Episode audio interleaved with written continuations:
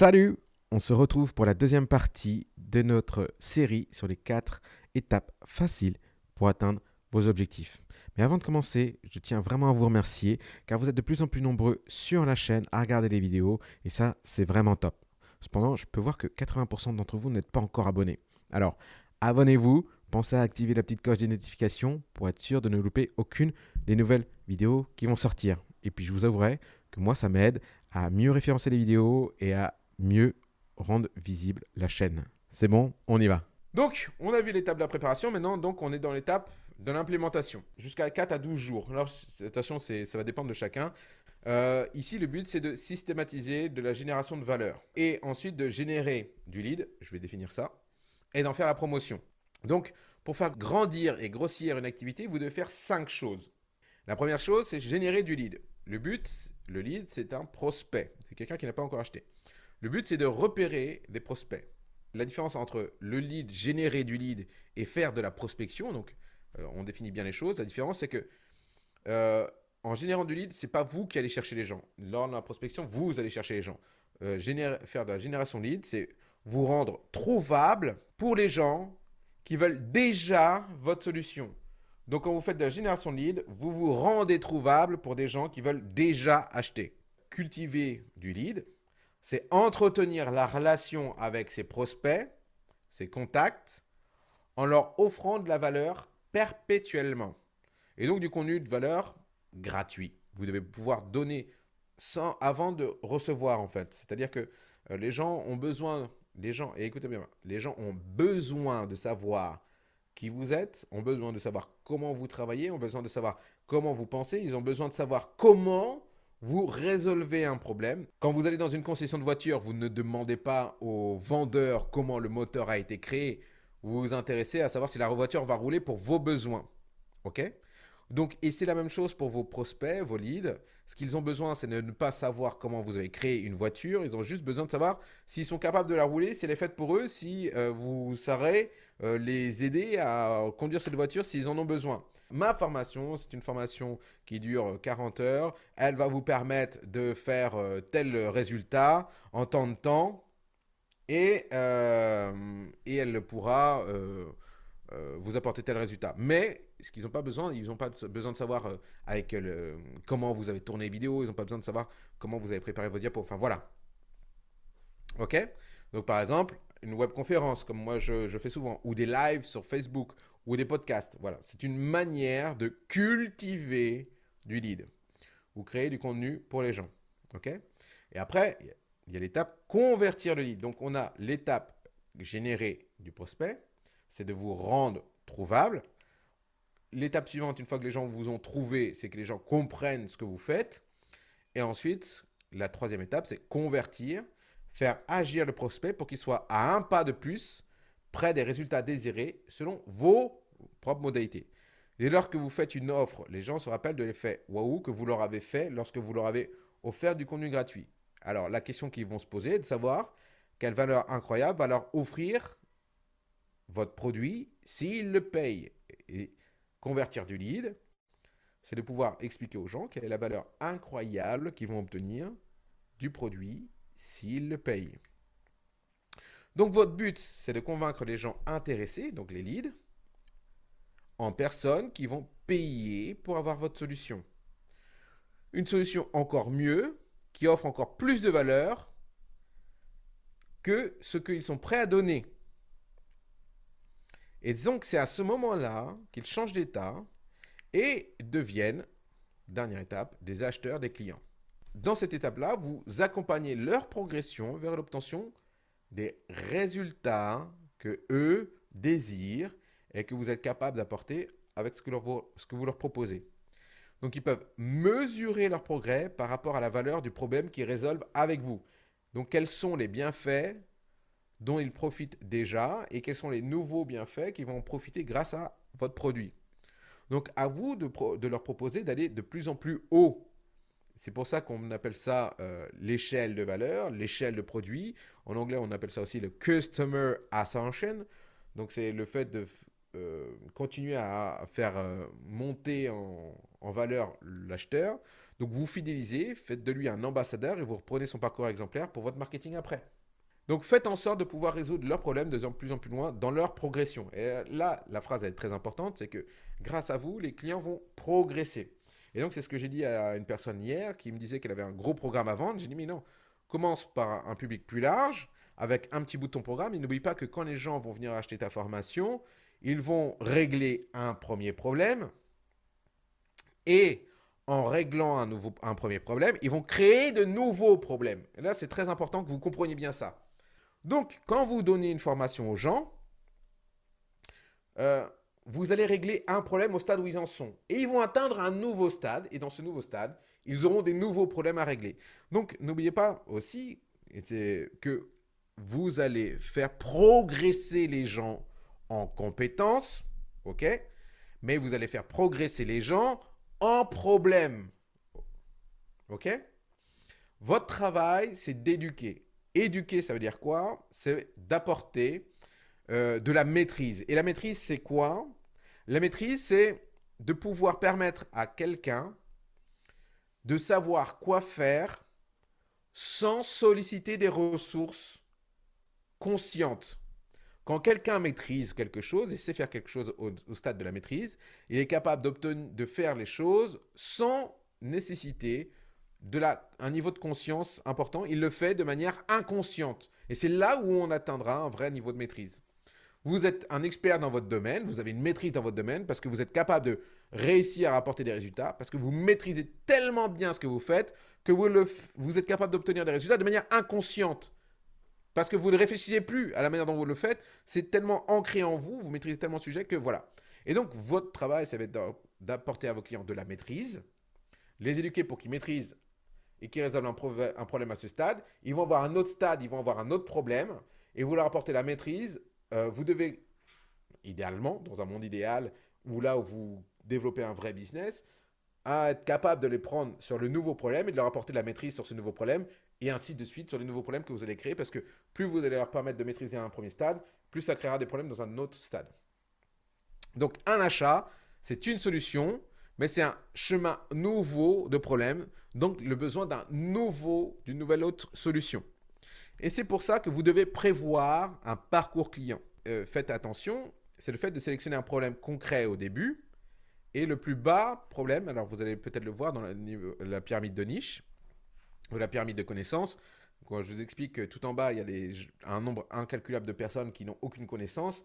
Le plus intéressant, c'est quand vous prenez les gens le plus bas de la pyramide de connaissances, parce qu'en fait, vous savez que quand vous allez régler un problème, il y a tellement de problèmes à régler avant d'atteindre votre niveau ou de dépasser votre niveau et donc de ne pouvoir d'être au stade où vous ne pourrez plus jamais enseigner quoi que ce soit aux personnes qui en savent plus que vous. Donc il y a un, un gap entre tous ceux en dessous de vous et ceux au-dessus de vous. Et donc vous devez former ceux qui sont en dessous de vous mais vous devez former au départ le niveau le plus bas de ceux qui sont en dessous de vous, de connaissances, pour, euh, bah, pour avoir une marge de progression sur ce que vous allez vendre. Donc, monétisation, stade numéro 3, c'est ce que vous mettez à la place 12-22 euh, jours dans votre mise en place. Donc, créer un programme, une formation, un cours. Euh, c'est-à-dire que vous allez créer vos produits grâce au retour des gens. Vous allez interroger les gens, vous savez ce qu'ils veulent. Maintenant, on crée le produit parce qu'on a le retour des gens pour créer vos supports. Donc vous n'êtes pas seul devant créer votre formation. Vous le faites parce que les gens vous ont dit qu'ils veulent apprendre ça, ça, ça et ça. Et que vous, votre travail, écoutez-moi bien, vous avez en face de vous des gens qui veulent apprendre des choses. Votre travail, c'est d'ordonner, et c'est ça qui est important, c'est d'ordonner la manière dont les gens vont devoir apprendre ce qu'ils ont à apprendre. Donc c'est à vous, dans votre propre décision, c'est ce qui va faire la différence entre vous et n'importe qui d'autre, votre capacité à ordonner de la façon la plus simple clair et facile possible pour les gens la connaissance qu'ils ont besoin d'avoir. Ils vous disent qu'ils ont envie d'apprendre ça, vous êtes capable de leur apprendre, à vous d'ordonner la connaissance pour qu'ils soient capables de l'apprendre de la manière la plus simple, rapide et facile possible. Et vous le faites que quand vous avez vendu votre produit. Ça ne sert à rien de créer quoi que ce soit tant que personne n'est prêt à l'acheter. Donc, autre étape, l'optimisation. Ici, c'est ce qui se passer après que vous ayez mis en place votre produit, commence à vendre.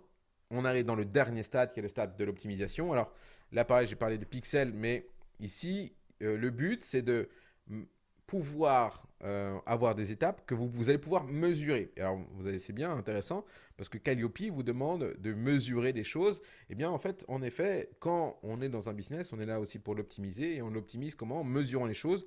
Mais le but ici, c'est d'optimiser. Et vous avez euh, plusieurs choses qui peuvent être optimisées. Il y a deux trucs qui sont euh, faciles à optimiser pour les gens et pour n'importe quel entrepreneur. C'est la première, c'est l'offre. Donc, comment on optimise une offre? L'offre, euh, c'est ce que vous allez faire payer les gens. L'offre, c'est pas la formation, le produit. L'offre, c'est, euh, ça comprend la formation, le prix, les bonus, les garanties, euh, le contenu. Enfin, c'est l'ensemble, ok? Donc, une des choses les plus faciles à optimiser, c'est l'offre. Donc, la première chose pour optimiser l'offre, c'est d'avoir la compétence, d'obtenir la compétence de mieux convaincre et de persuader sur votre offre. Donc, ce qu'on appelle dans le milieu entrepreneurial le copywriting. C'est la manière de euh, savoir mieux vendre vos offres. Donc là, c'est une, une, compétence qui s'acquiert en plus. C'est quand vous savez créer des offres. Une fois que vous avez créé vos offres, la manière d'améliorer, d'augmenter les ventes sans rien toucher d'autre que votre partie offre, c'est d'améliorer votre compétence pour convaincre et persuader. Donc votre copywriting, votre, euh, votre méthode de vente.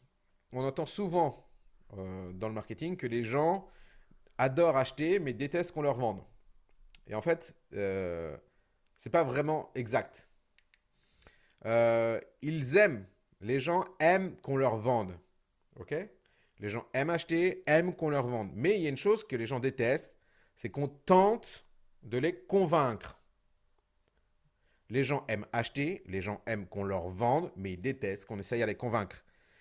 Rappelez-vous toutes les fois où vous avez détesté que quelqu'un passe son temps à essayer de vous convaincre d'une chose alors que, euh, que vous y étiez pas en fait. Ils détestent qu'une autre personne leur fasse faire quelque chose qu'ils n'ont pas envie de faire. Donc là, convaincre, c'est de vouloir faire faire quelque chose à quelqu'un euh, parce que vous le voulez selon vos propres raisons à vous. Persuader, c'est vous aider quelqu'un à prendre la décision qu'il veut déjà prendre pour ses propres raisons à lui. Si vous travaillez dans la persuasion, vous n'aurez pas besoin de parler des heures pour faire acheter les gens. vous pouvez persuader quelqu'un en 2-3 minutes. Vous voyez Donc pour mieux comprendre la différence entre parler pour vendre et persuader et convaincre, euh, parler pour convaincre, c'est quand vous parlez de vous. Moi, je pense que, à mon avis, J'aimerais que mon produit fait, j'ai X années d'expérience, je, sais comment faire, je suis bon. Vous voyez, je, souligne bien le jeu. la persuasion, langage de persuasion, euh, l'autre langage, c'est vous obtenez, vous allez vous sentir comme ça, vous allez adorer, vous allez pouvoir, vous allez vivre. C'est parler à la personne à propos d'elle-même et de ce qu'elle, elle va ressentir. Ça, ça détermine toute la qualité de la vente. Si vous parlez de vous, vous ne vendrez pas. Parlez donc d'eux et de ce que eux veulent obtenir et de ce qu'ils vont obtenir. C'est là où vous allez persuader. La seconde chose pour optimiser, vous serez capable de persuader et d'être persuasif quand vous saurez, quand vous saurez ce que les gens veulent. Oui, je veux une voiture qui a 5 places. La mauvaise façon de faire, donc convaincre, ce serait dire je pense que ce véhicule est fait pour vous. La bonne façon de faire, c'est vous voulez une voiture à 5 places, euh, j'ai bien compris ce que vous voulez, voici euh, ce que vous voulez, c'est ce véhicule-là. Vous voyez? La différence de sémantique est complètement différente.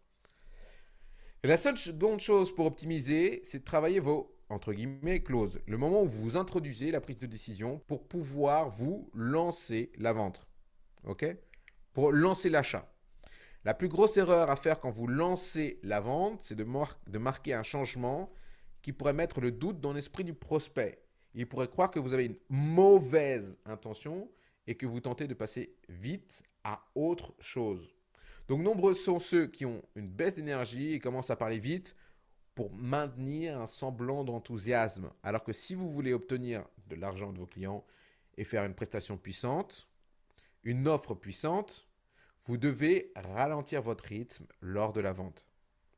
Donc, préparez votre pitch de vente devant quelqu'un ou enregistrez-vous pour voir la manière avec laquelle vous, vous abordez votre offre. Donc, n'oubliez pas, on est là dans la deuxième manière d'optimiser, d'augmenter la vente de vos offres. Donc, la première manière, c'était de devenir persuasif et non pas convaincant. Et la deuxième manière, c'est de mieux amener vos ventes et de travailler votre énergie au moment de la vente. Vente, c'est pas augmenter son rythme et son débit au moment où on veut faire passer les gens à l'achat, c'est justement de prendre tout son temps pour que les gens passent à l'achat. Donc vous avez quatre étapes pour réaliser votre plan. Donc la préparation, comprendre ce qui se passe et où est votre place par rapport à tout ça. L'implémentation, comment y aller avec les ressources que vous avez à votre disposition. La monétisation, avoir une stratégie de rentabilité qui vous apporte des ventes. Et l'optimisation, c'est solidifier et valoriser votre expertise. Donc, solidifier et valoriser votre expertise, c'est-à-dire que vous allez reprendre chacune des étapes et grâce à votre expertise, vous allez optimiser le résultat que vous obtenez à chacune des étapes. Vous allez améliorer les résultats que vous allez obtenir à chacune des étapes parce que vous serez capable de mesurer, vous serez capable de, grâce à votre propre montée en compétences et en connaissances, vous serez capable de déterminer là où vous faites des erreurs et vous serez capable de les corriger. Donc, est-ce que vous voyez comment se crée la valeur et où actuellement, selon vous, dans votre propre situation, il vous manque actuellement euh, une étape ou de la valeur C'est une question sur laquelle vous allez devoir réfléchir et travailler. C'est OK sur ces quatre étapes, laquelle, en quelle je suis en manque de valeur, en quelle je manque d'informations, d'éléments pour avancer. Donc dernier truc pour toutes les personnes qui vendent un produit en ligne ou en physique, n'ayez pas peur de vouloir gagner de l'argent. OK? Vos efforts, votre travail, votre temps ont de la valeur. Tout ce que vous produisez pour les autres, ça a de la valeur pour vous, en fait, et pour eux. Chassez de votre cœur euh, toute cette crainte-là pour que ce soit plus un combat interne entre vous et votre perception. Et euh, si vous-même vous butez sur l'argent, euh, ben, vos clients le feront par réciprocité. C'est-à-dire que si les gens voient que vous avez un problème avec l'argent, eh bien, eux aussi vont avoir un problème avec l'argent pour vous en donner.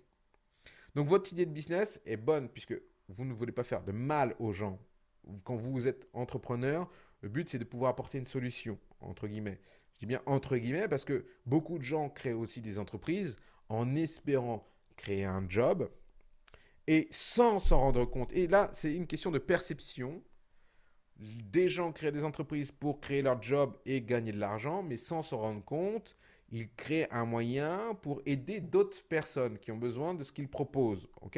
Donc, quand vous changerez votre mode de perception et que vous comprendrez que euh, vous avez créé une entreprise qui aide les gens dans tel domaine, vous serez capable de demander de l'argent pour aider les gens. Et c'est quand on visualise son entreprise comme étant un seul moyen financier que ça peut créer un problème de distorsion qui emmène des problèmes d'argent, de, crainte de l'argent. Donc ne pensez jamais que vous vous moquez des gens lorsque vous allez leur vendre votre formation. Comprenez que vous, au moins, vous avez choisi de vendre quelque chose qui est proche de vos valeurs et que vous estimez bon pour les personnes qui vont acheter. Parce que les gens euh, vous auront dit qu'ils voulaient acheter ça. Et c'est justement en vendant des bonnes choses aux bonnes personnes que vous obtenez du profit. OK? Retenez bien ça, c'est justement en vendant les bonnes choses aux bonnes personnes que vous obtenez du profit. Bon ben écoutez, merci d'avoir été avec moi ce soir. Allez, à bientôt et je vous dis euh, à la prochaine.